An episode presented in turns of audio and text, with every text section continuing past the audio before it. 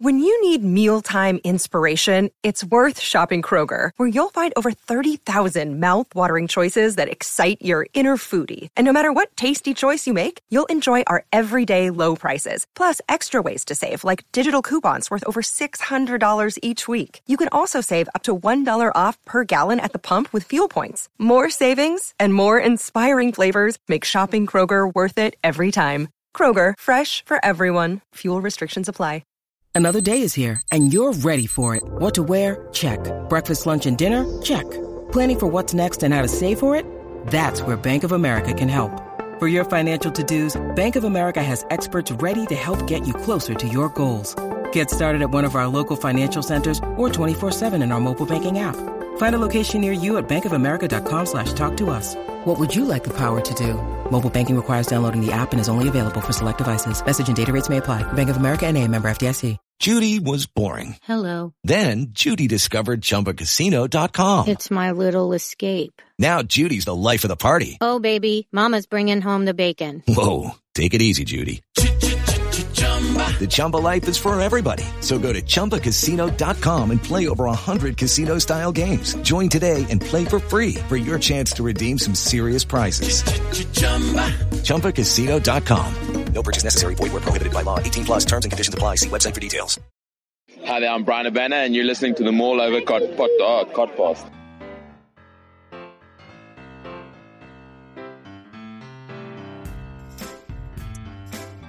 Hello and welcome to this week's edition of the Wall Over Podcast, the only rugby podcast that gives you all the news, views, and opinion on the weekend's rugby action, all with 50% of a West Country accent. You can find us on Twitter. We are at Over Podcast and Over Rugby Podcast on Facebook. Um, you may remember a couple of weeks ago, we had a little four ball, little reunion number. Um, but ever since, we've, we've lost a World Cup semi final. There's been a World Cup final. Um, and one of our rugby brethren appears to have, you know, got a bit rogue. So this evening, myself and the lensman uh, here to to have a bit of a chat, and we'll pass you through a, a roller coaster of rugby emotion, and uh, we'll see where it takes us. Evening, Doug. How are you? Hello, hello, mate. Hello. Um, yeah, this this um, this Eddie Stevens cat needs to shut his mouth, doesn't he? It's it's funny. I've you know I having one too many gym biscuits got a bit leery. I took an inadvertent break from rugby around the banter. I won't lie.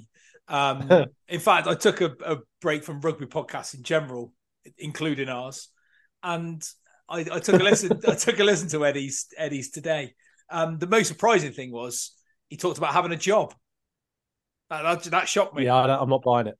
No, I'm not buying I mean, he, he's pretended to be a comedian. Unless his job's standing on corners talking bullshit about red and yellow cards.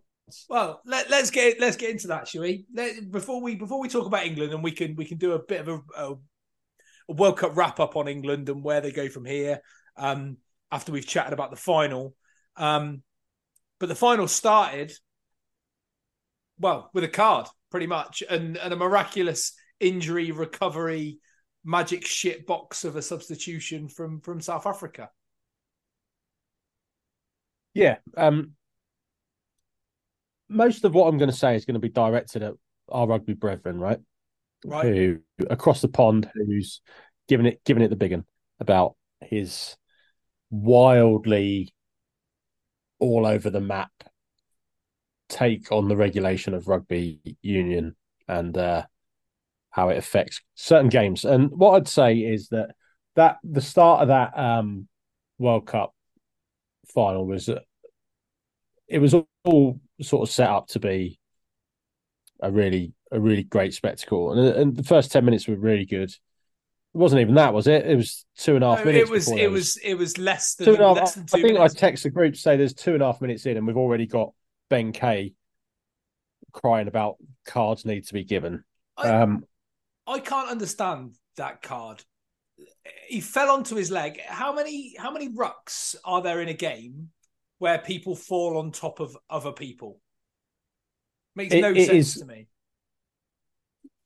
that is the culmination of I'd say seven or eight years of social media um lunacy where things that happen that are obvious and clear with detrimental effects to players or or the health of players are often refereed and sanctioned more aggressively than really really dangerous shit that goes on right so Can, can my case in point and the first say again I was going to say, can we blame Ben Ryan directly for this yellow card? you can blame Ben Ryan. You can blame that whatever that fucking neck bearded prick is in Wales that thinks he's so much special. You can you can blame um, any number of Bubbins? people that that right. Who was it? Was it Peters that wrote about Sam Cane that he was that was a a Yeah. flagrant and shocking display of He basically Yeah. called it. He called it an atrocity. He was he was one step away from comparing it to um, things going on in Gaza. I mean, it, it it's just crazy that who slightly mistimes a tackle in a in a game, and we had the, we had the same conversation with with um, Phil, and he's not here either. He's a lanky prick, isn't he? Um, th- thinks he's Rod Stewart because he's got a hole in his kitchen. Honestly, um, talking about how Sam Cane could have controlled that. There, there was happening a, like a quarter of a second, and Sam Cane's off. But we'll get to that.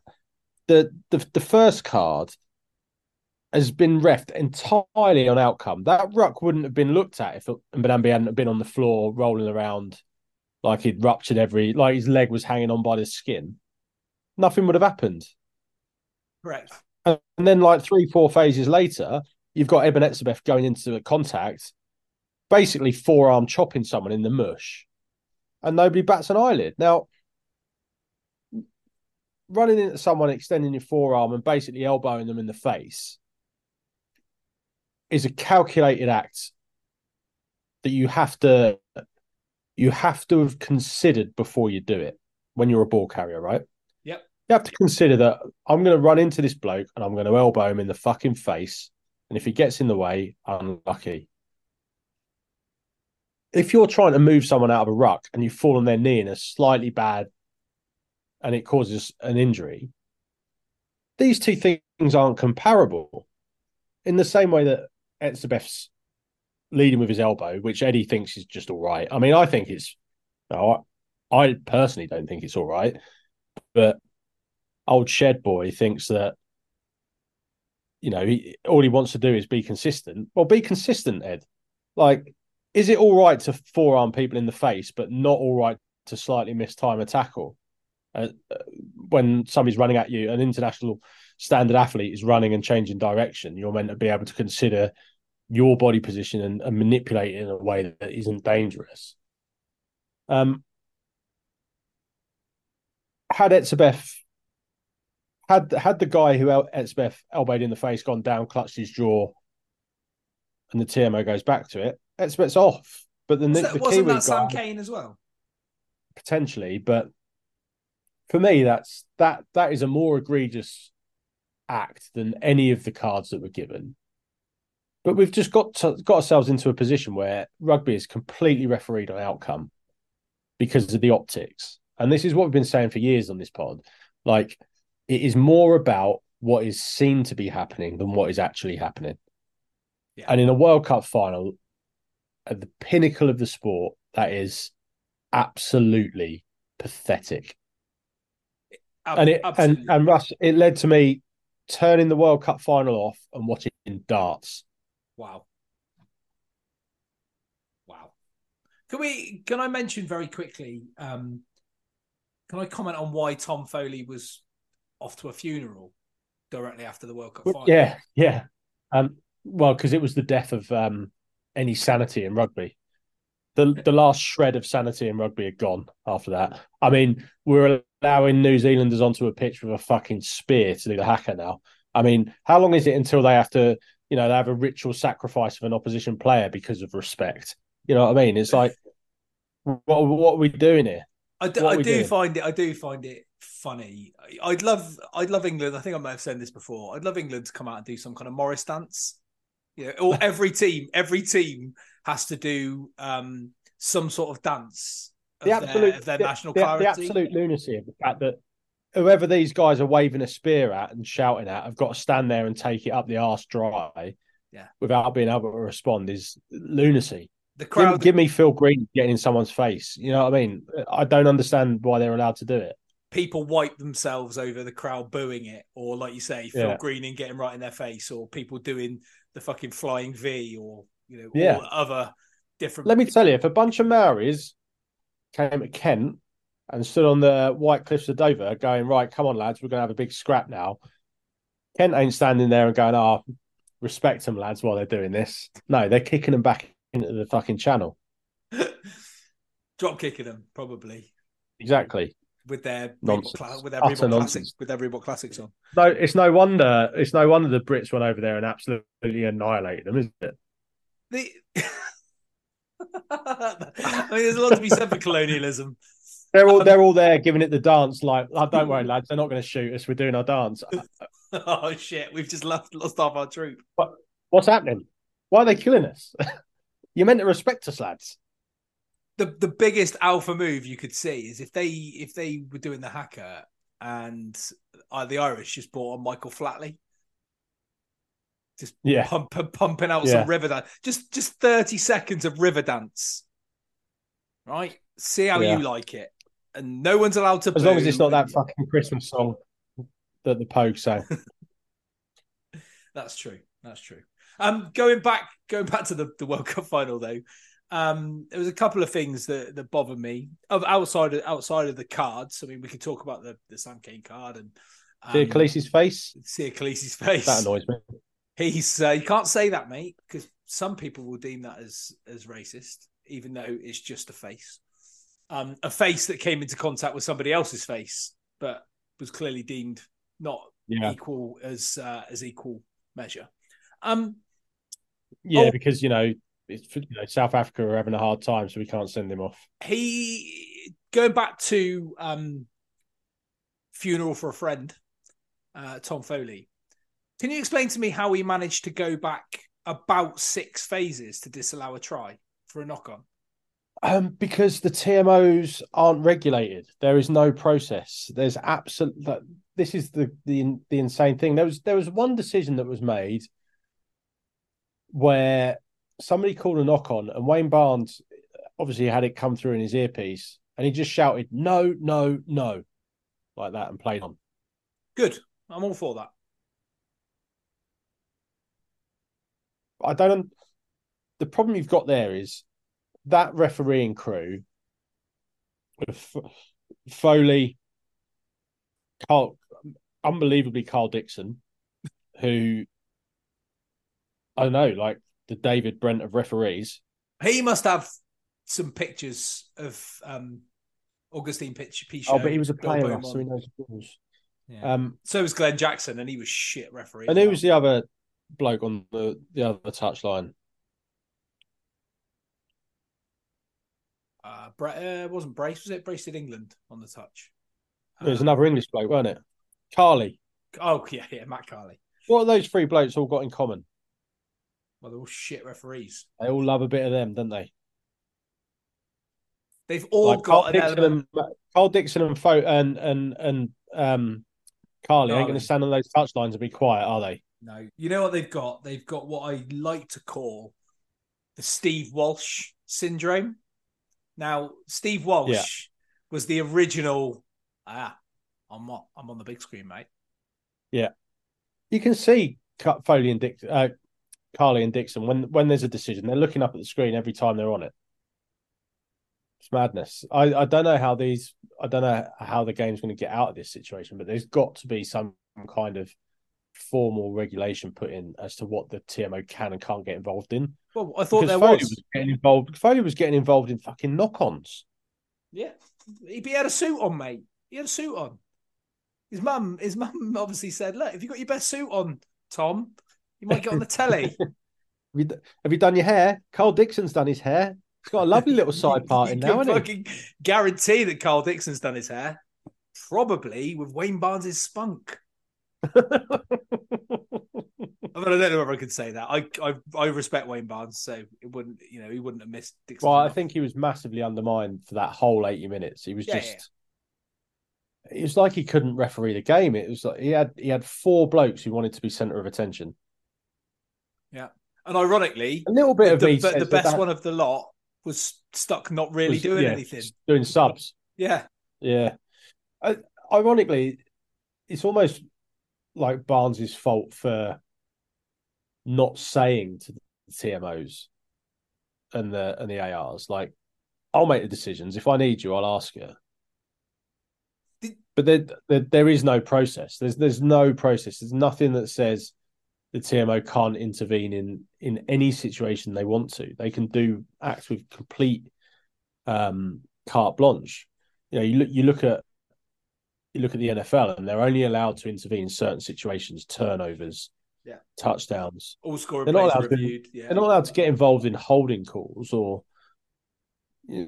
the minutiae of the game is is left to the referees. And and if you've got a situation where you're supposedly having the best available referee in the final, then they should be refereeing it, not not some bloke in a suit in a in a shipping container. That's correct. And and a bloke, a, a shit bloke in a shit suit in a shit shipping container who isn't good enough to be I- one of the actual. I'd like to think. I'd like to think they'll look back on that in years to come and just go, "That was an absolute shambles. We completely over refereed that game." Hundred percent. Do you see Barnsley's face when when he when he found out that the bunker review and he called Sear and um uh, Ardie Savea over, didn't he? Because he took over as captain. He went and, and you just you, you heard him come through bunker bunker review um upgraded to red card, and he just went. Oh, you just saw his face because he Yeah. knew at that point he was like the game was. I mean, the game wasn't fucked as it transpired. Tom, but Tom Foley's not the bunker. He, he's not the bunker guy though, is he? no, he isn't the bunker guy. No, that was out of all of their hands by this faceless, clandestine, um, cloaked crew, probably sat in Cape Town somewhere. Um, Yeah. you know, holding people's families. Direct to line of communication to Rassie. Fucking does what he wants, miss. He is a fucking wand, isn't he? It, it's frustrating because I, I don't think everyone will laud this South Africa team as being like the best team that was in the t- in in the tournament, and because they've won it, but they were outplayed by England. They were outplayed by Ireland. They lost to New Zealand in the first game. Is that right? No, they lost to Ireland, but in fairness, They lost to Ireland. They- But in fairness, they probably would have beaten Ireland if they had someone who could kick. If Pollard had played that game in the group stages, they would have beaten Yeah, but New Zealand would have won if they they they'd lost the final if uh, they had someone who could kick. They'd have lost to England if they England had someone who could kick. yeah, They'd have lost to France if France had someone who could kick. Fair. You can't. You can't just. No, no, no, no, no. I know. I mean, let's let's be. Brutal. I don't think they. I, I think they were far from the best team. They had the best scrum in the tournament. I don't think they were the best team in the Yeah, tournament.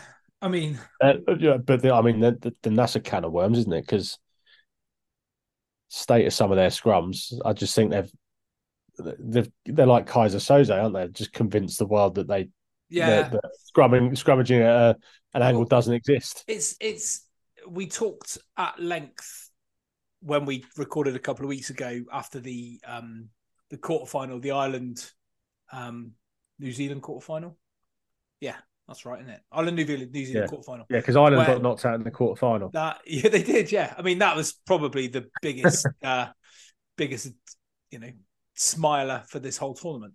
But Yeah, um, I mean, you could put a bet on that. You probably would have got really, really short odds, even though that they were self favourites in their own lunchbox. Um, Ireland going out in the quarterfinals is like death and taxes, right? Yeah. So, Yeah. Um, but Barnsley actually refereed Andrew Porter properly in that match, and as we spoke about with our, you know, scrummaging expert Elkins, Ox Nché had Carl Sinckler on toast from the minute he came on, um, or from the minute Sinckler came on. That that was evident. Um, but that final that final scrum where uh, is it Vincent Cock? Was it Koch? Was Cock, wasn't it? The anger, you know, they talk. You can watch that clip over and over again.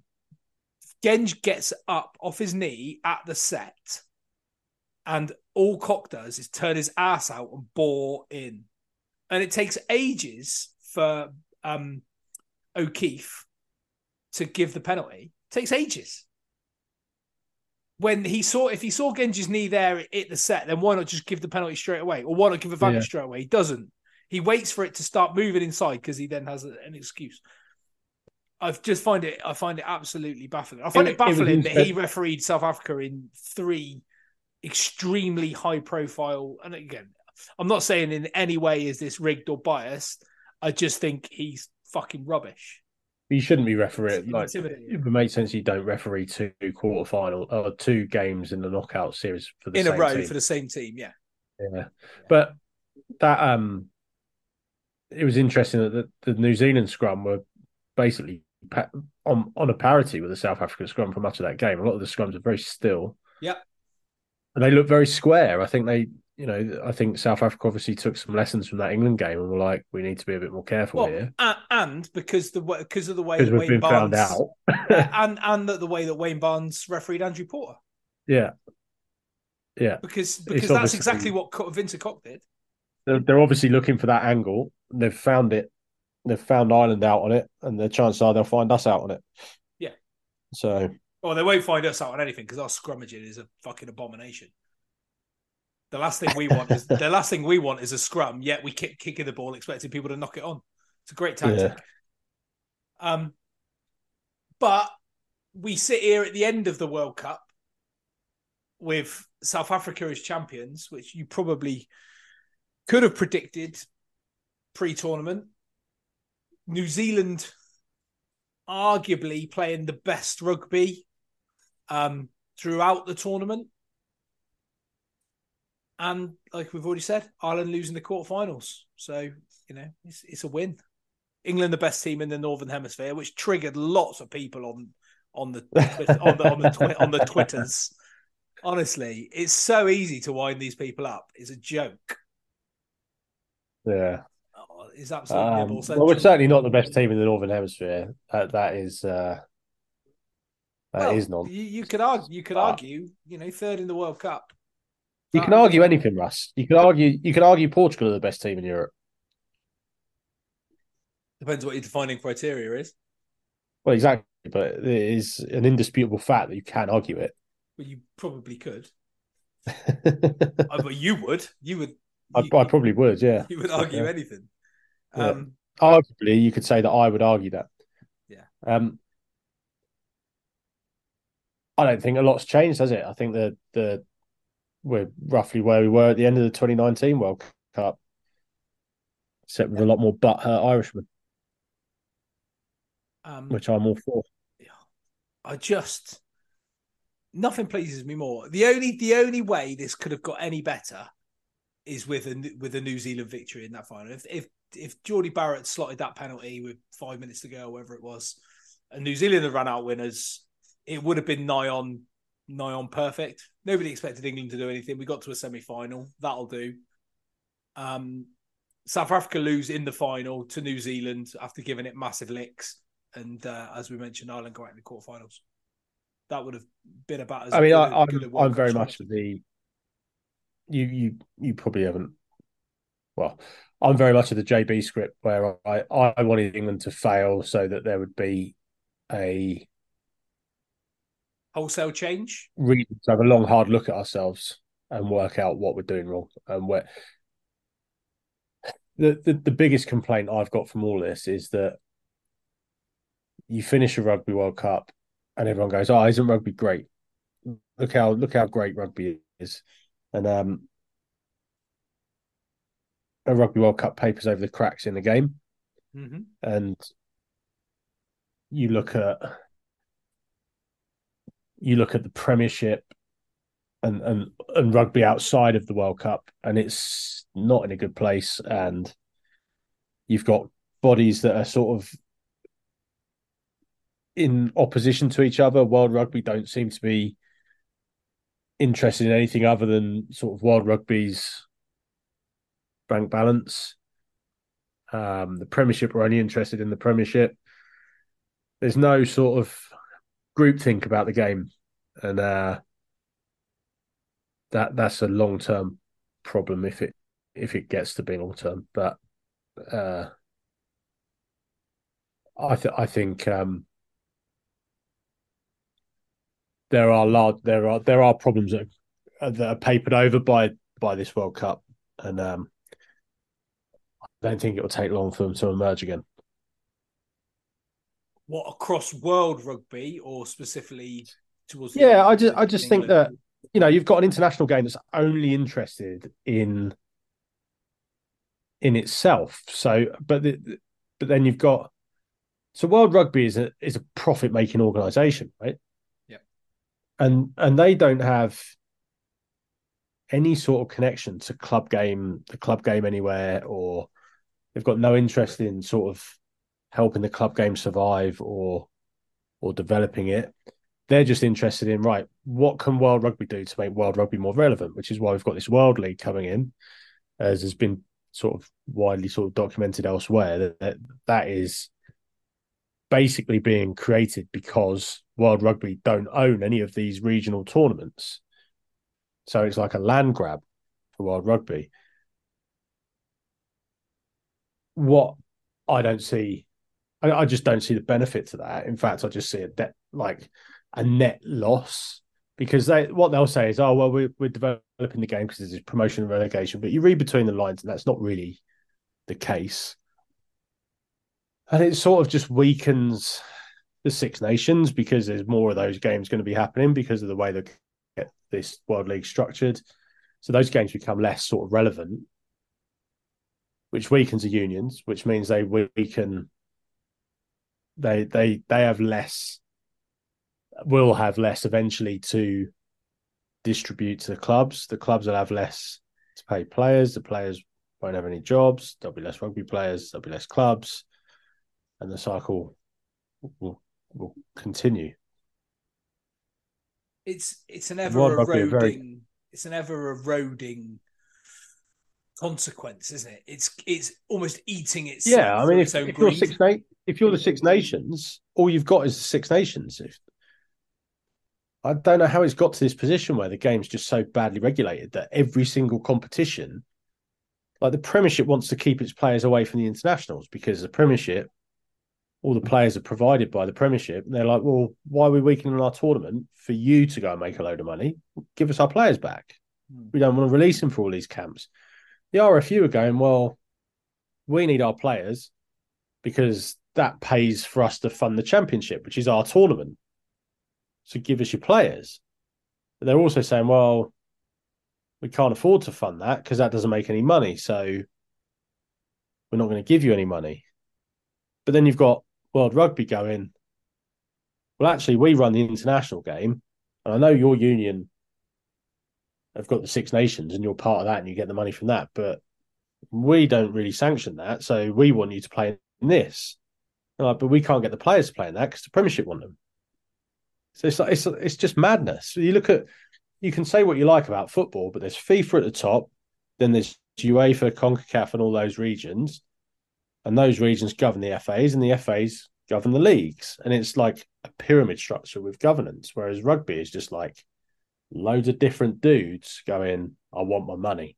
Swing, swinging they dicks, swinging dicks left, right, yeah. center. Madness. Know, you know. Um, the trouble is that can't change, mate. That can't change because the people at each level would have to accept the people above them for it to work. Obviously, the structure of football has existed for quite a considerable amount of time.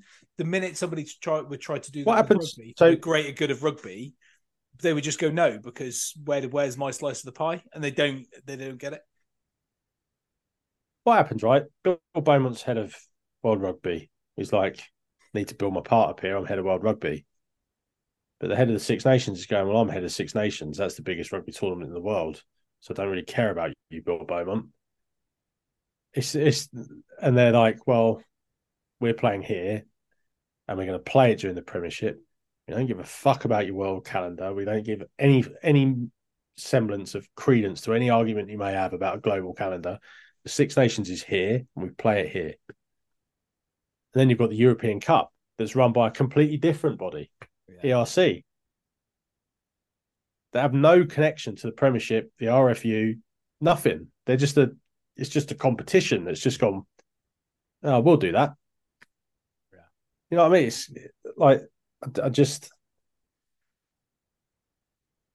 yeah, it's just madness. It's it absolute madness. madness. the way it's going. And it makes and it's absolutely all gonna...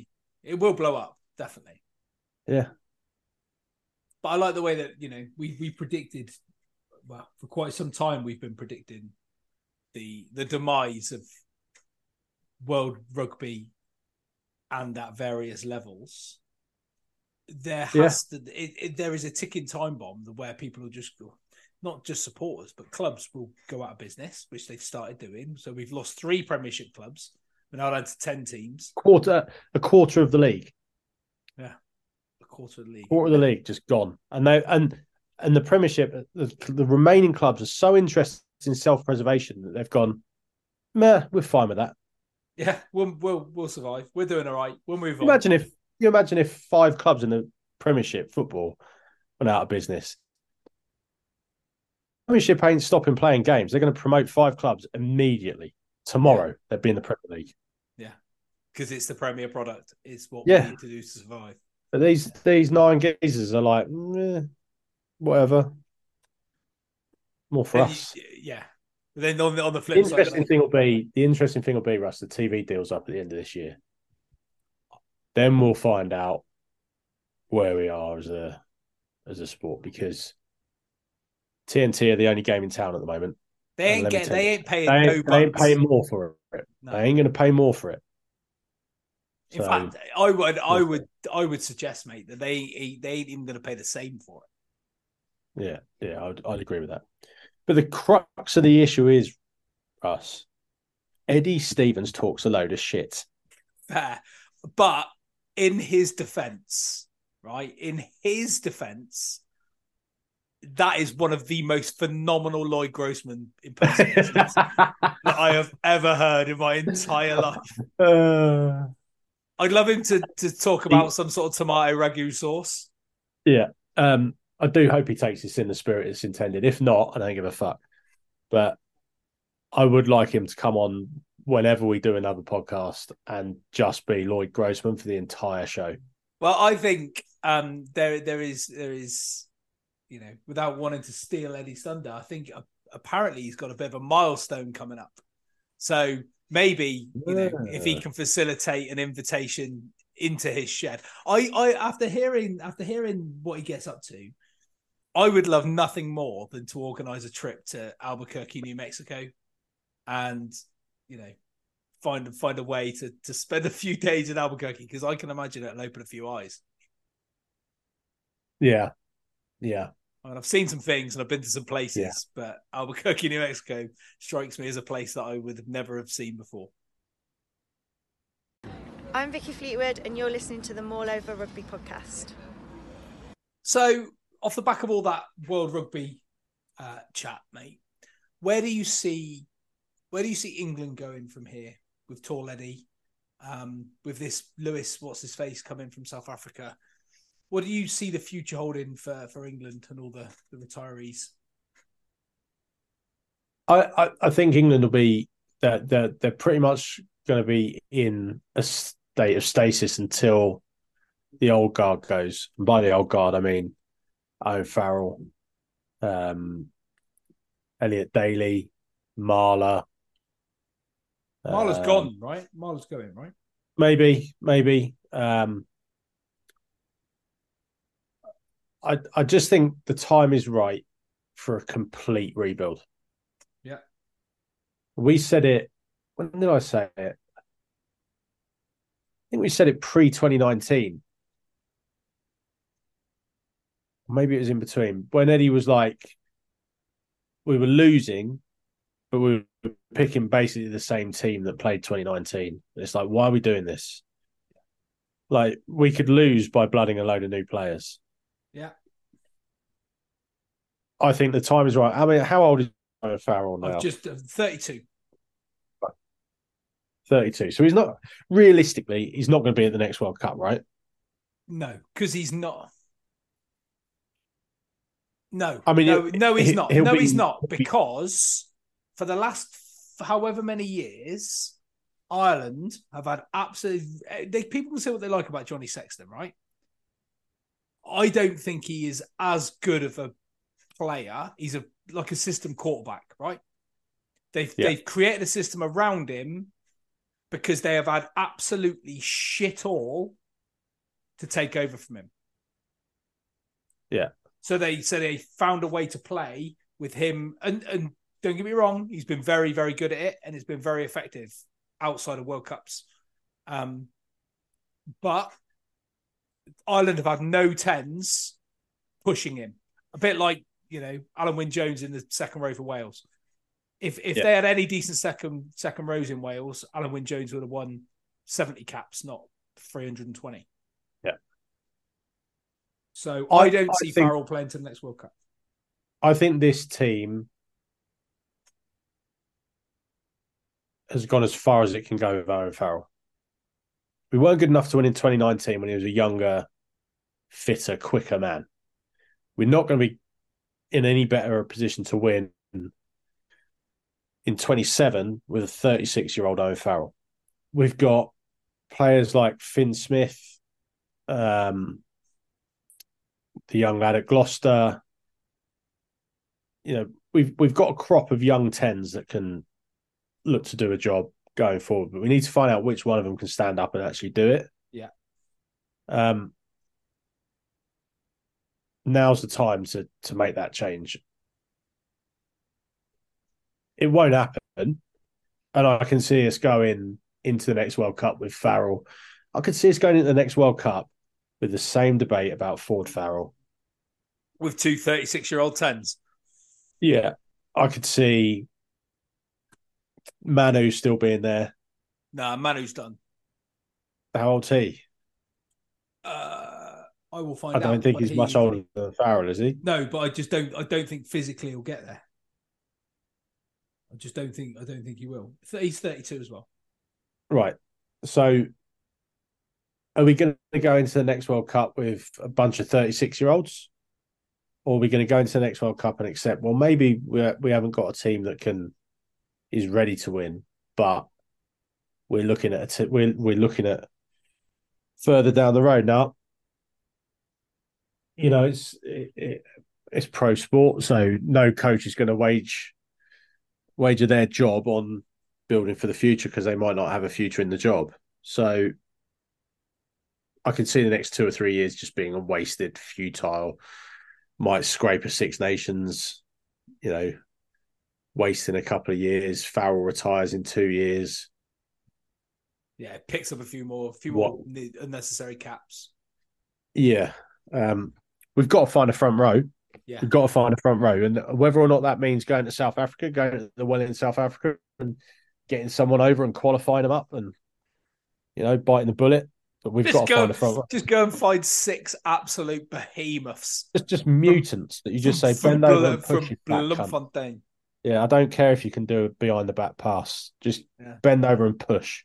That, that is all I want you And to eat some do. and eat some fucking pies while you're doing Uh, as Um, well as some toast. yeah.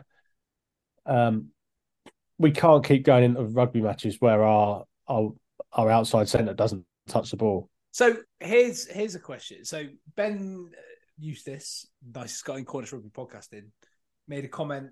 I'm watching the World Cup final. Says what England need, amongst lots of other things, is a Jordie Barrett centre, a fucking big lump that can actually play rugby. Well, without without wanting to disparage Ben, because he is a lovely bloke, that's a fucking stupid thing to say, isn't it? What England could do with is a world class twelve. You know what? Every every team in the world could do with a world class twelve. I've I've got half an idea about that though. What we could do is Jordie Barrett- world class players in every position. Jordie Barrett played quite a lot of rugby at fullback, right? Yeah. Played rugby at fullback. Why can't Freddie Steward play 12? Why can't Ellis Genge, a bloke who over a number of years has demonstrated he can't bend over and push well enough, but has demonstrated he can run like an absolute mutant into people and inflict grievous bodily harm just by running. Yeah. Why can't Ben Earl? Why do we keep forcing these people? These why are all our best athletes put in the pack? Yeah. Okay. Fair enough. I'll tell you. Sorry. Just just going back. Just going back on on something. Um. Did Did you watch Friday night? Did you watch the bronze medal match? Um. Sorry, what? Did, I Did you- did I watch a, a a bronze medal? No, of course I didn't watch a bronze medal match. what what that match demonstrated, right? From what I watched and having had to drive back from fucking Bedford on a Friday of half term and spend two and a half hours sat between the Almondsbury interchange and the Avonmouth Bridge. Those who know will be well aware of that. Is um fucking hell, Sam Underhill. Like I know his head's made of marshmallow, and you know his, his injury record is, is not great 27 years old eh, was phenomenal probably our best open side But he's, he was our best. He was our best flanker in 2019. He was our But- best but- player in 2019. but yet he still he didn't make the initial squad flew out there because willis got injured and then put in pretty much a man of the match performance in the in the the last I don't get it either, mate. I don't get it either. makes no sense. anyway sorry I've, I've digressed there a little bit but That's what I think is the one? selection policy. yeah what a real chubby Um, stubby little finger yeah, it just.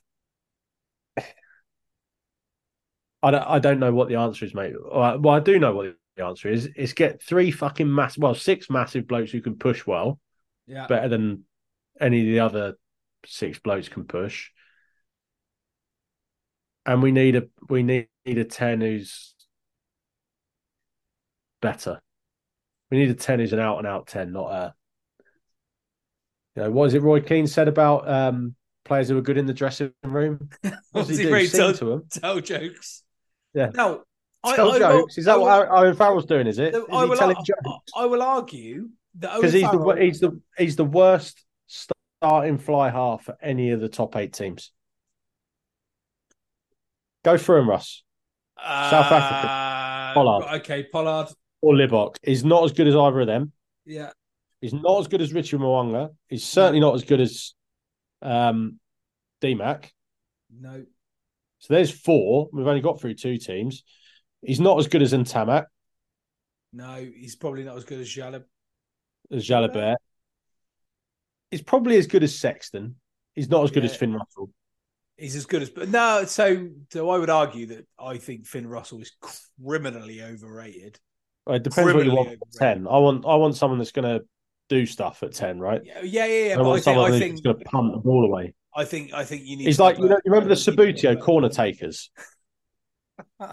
So Yeah. someone's just stood above him, like pressing his head. Yeah, with with Owen Farrell at ten, you quite literally play ten man rugby. That's what you do, because Yeah. if Joe Marchant played.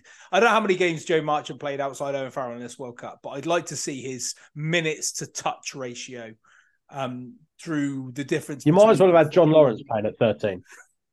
but he had Charles London Irish, mate. So let's let's not fucking forget that. Um, and let let's not forget, like poor fucking Henry Arundell, right? He plays sixty minutes in the third place playoff match, does not get the ball passed to him by a single England player, right? He makes one catch and kick, albeit a shit kick, then gets hooked for Ollie Lawrence just so Joe Marchant can go on the wing, and we have three tens on the pitch. But, like we, it was quite clear. I'd love to know. Like I'd like just love to know what they're Yeah. watching. It was quite clear in that in that scenario that uh, yeah, this maybe this Smith at fullback experiment for the last one is it's not it's not worked right. But actually, Arundell's actually played fullback, and according to London Irish, and you know he's pretty Yeah. good at it. So let's stick him there. Just We'll, we'll bring Lawrence on. We'll stick Marchant at the wing, but we'll take Smith off. Or we'll take Farrell off because he's done fuck all other than kick goals. Yeah, people will say, oh, yeah, but he was a top point scorer in the whole of the World Cup. And he missed the first two games.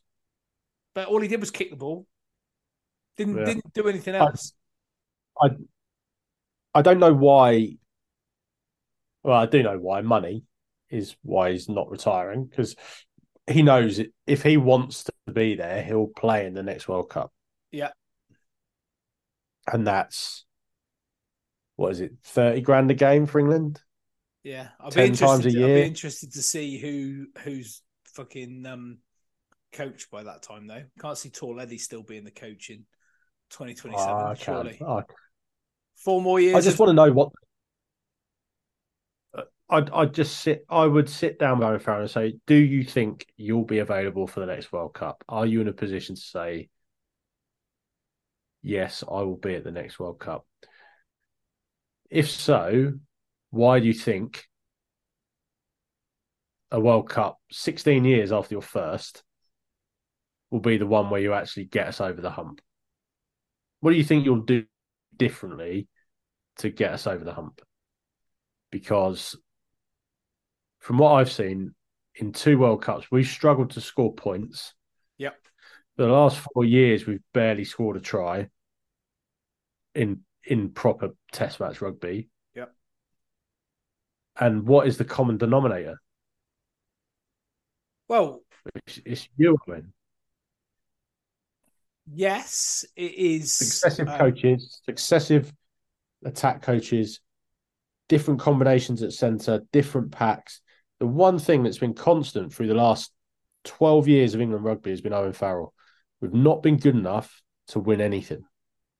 No, but we The had Six Nations here Yeah, and there, but in fairness, those Six Nations we had when we had success in the Six Nations, it was Dylan Hartley that was captain. So for all the talk of him being this amazing captain, yeah, he's captain at Saracens. He's won a shitload of stuff at Saracens, but they were the Harlem Globetrotters. They won fuck all since that's all been broken up. Yeah. I know, like pe- people will, will make a make as many as ex- excuses for him as they can, and he has been a you know he has had his moments of being a, a, a good player, but the same same shit that we went through with the England football team. I think That yeah. until you until you throw away something that hasn't worked for a very long time and stop just expecting it to work, you never know what you've got.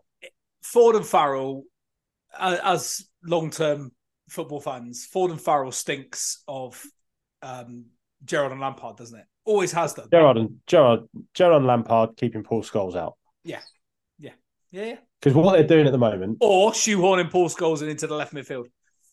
Are you telling me that we wouldn't have got to the World Cup semi final if Marcus Smith had started every game? Um, uh, no, I, am not saying that. Or not not saying. But what that. we've done is What- we've, what- we've what spent, we've- also we've spent is- four years stifling the development of one of the most talented players England have produced since 2003.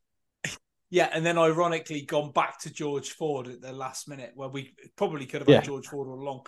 Or because you know, I think George George Ford potentially provides the best balance between Owen Farrell and Marcus Smith.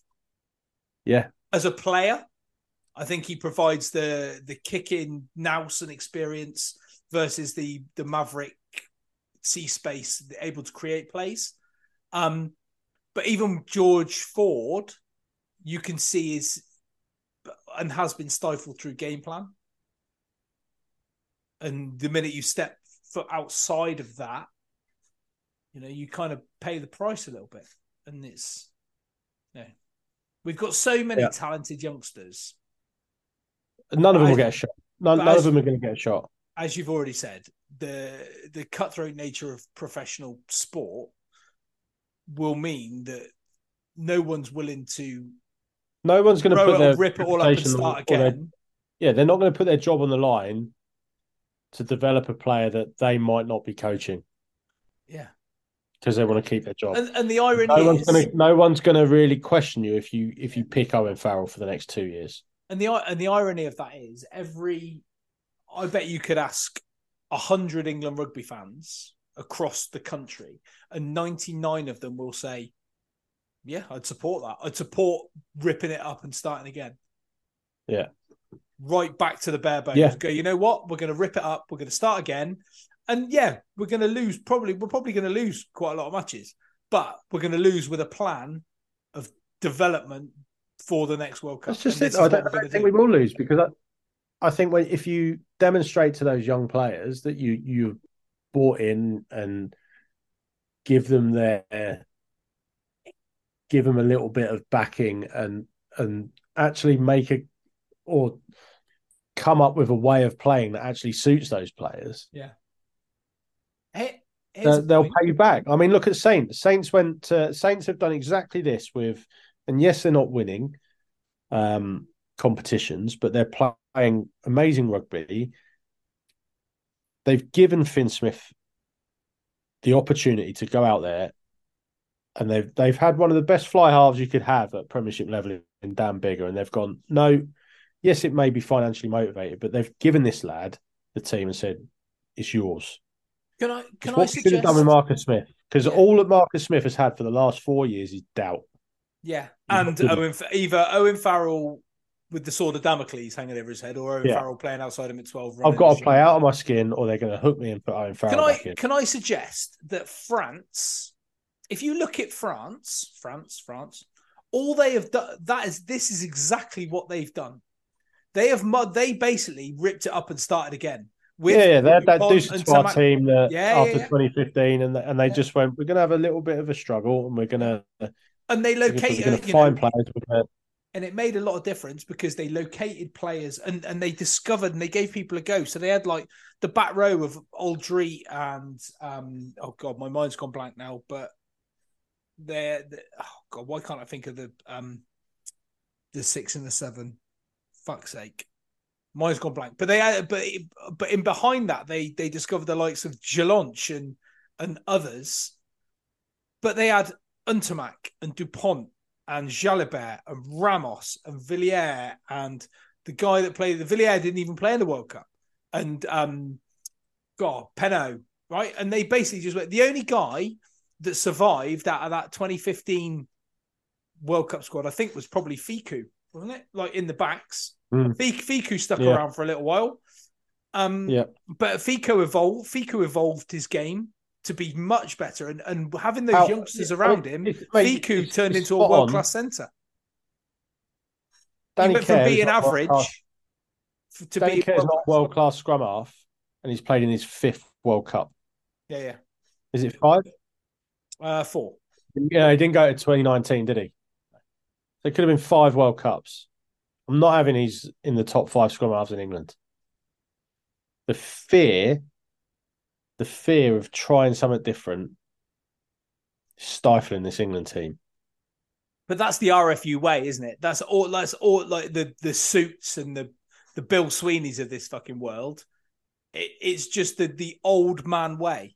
And unfortunately until the next generation are able to take over through whatever means it's a it's a long way away. And rug and, and English rugby might well be dead by then anyway. Hmm. So We can hope. Should we do some AOB and yeah let's let's let's have a chat about something else and get the shit out of here um go on, you go first. well no you go first you were going to ask me a question you were going to ask me a question weren't you Well, I was gonna gonna ask you how you feel about uh, Tottenham. It's the hope that kills you, isn't it?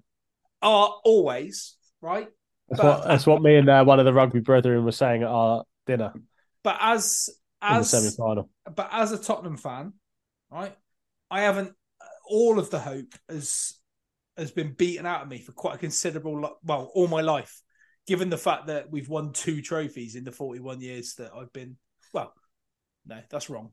In the in the forty-one years I've been on the planet, we've won four or five trophies. Um, since I've been supporting them since 1991, and it was the the cup final, the Gaza Cup final, 91, Lineker penalty, Nottingham Forest.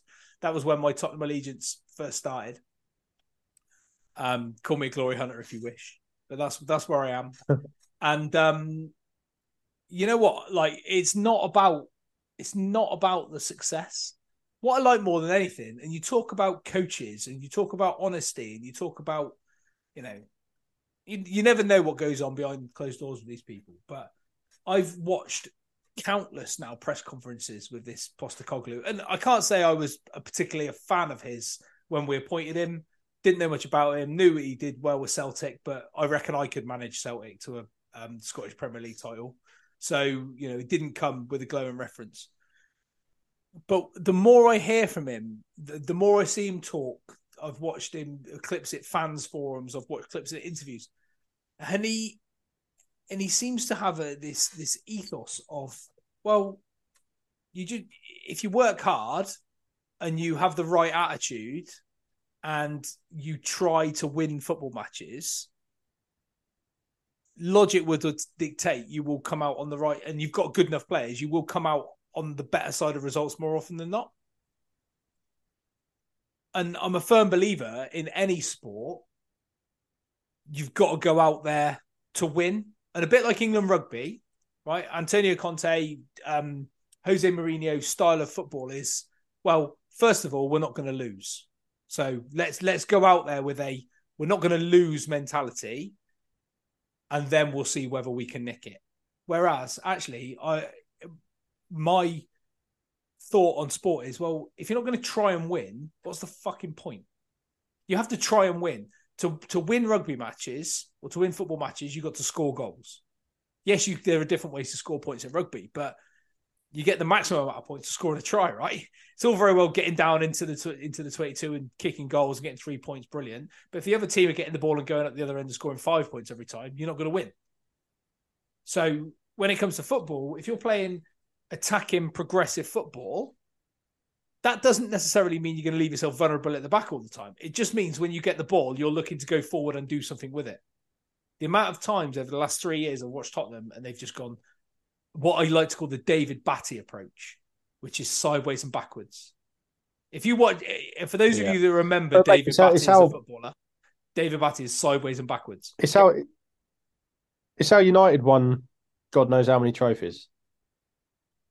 They two teams and they tried to win. Progressive. It's how Arsenal are playing. It's how Man City play. It's how Spurs are playing. Yep. It's not how United are playing at the moment. No, much to my sugar. But um, yeah, I, I, think it's good. I I'd love Tottenham to win the league if it's not United, just because it'd be funny if they won it before Arsenal. It it would be absolutely delicious. Um, but I'm under no illusions that being you know. Oh, you're definitely going to fuck it up. Of course we will, and we will, and we will lose. We'll we'll lose a game, and the interesting thing will be the reaction after uh, when we lose, and the reaction as to say, right, what happens? What happens now? And keeping on with that, the the biggest test for any coach, the biggest test for any team is can you keep your same ethos when things aren't going your way. And they've had a lot of things go their way, right? And there's no there's make no bones about that. The Liverpool thing and you know different bits and pieces that have gone their way. Um, but they've also had a bit of shit. How do you how do you bank, bounce back from adversity? If you can stand by your principles and be confident in that when it's all crashing down around your ears, that'll be the mark of a of a team. They're still light as a squad um, which will ho- hopefully be addressed, you know, over the coming months. But other than that, it's just nice to see watch your team and be excited. But it's nice to watch your team and be excited about watching them play because I'd given up on them. I couldn't even watch them. Couldn't even watch it because yeah. it was just so dire. I, I, in any sport, I'd rather lose trying to win. Yeah. Than lose, lose, try not to lose.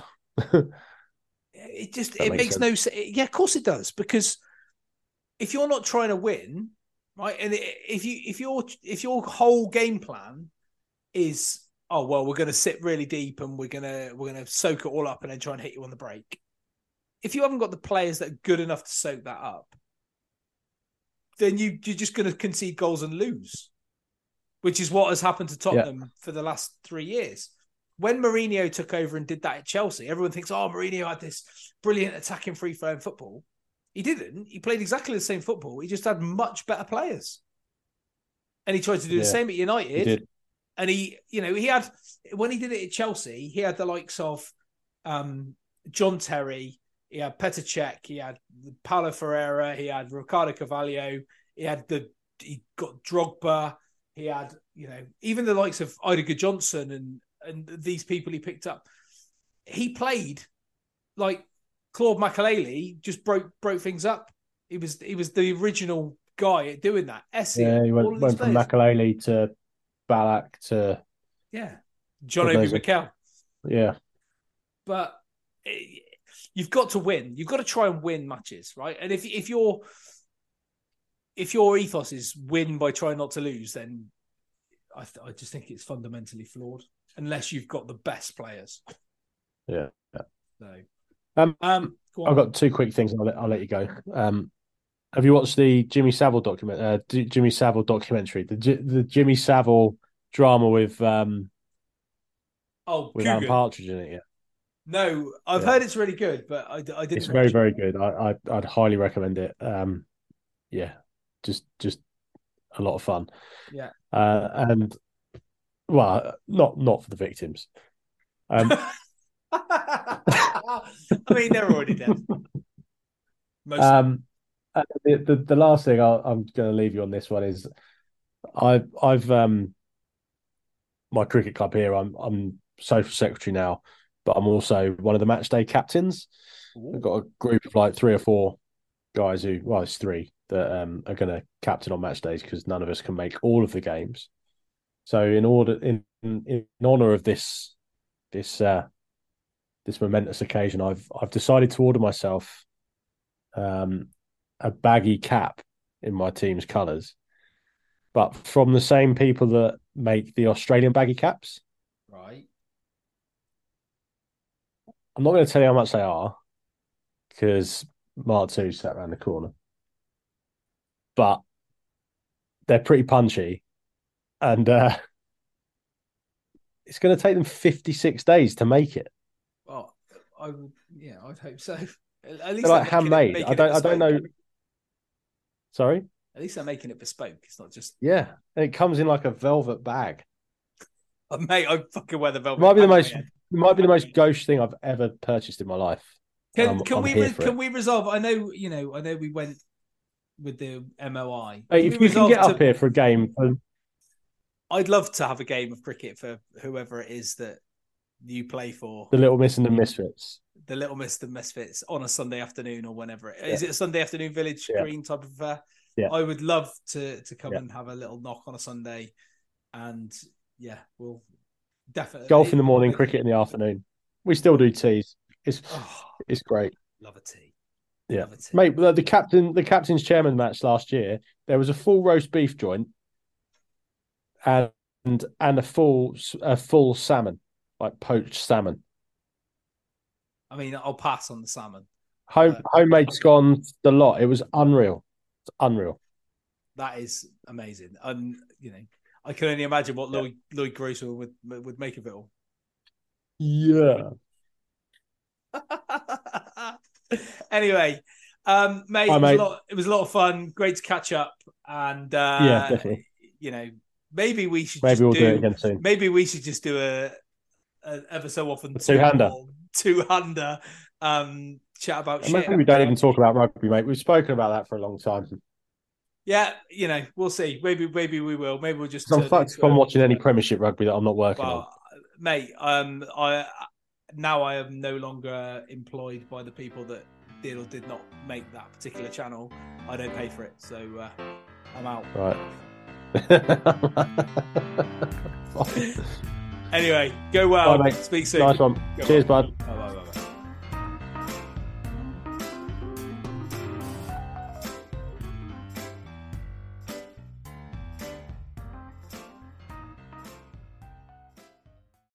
Sports Social Podcast Network.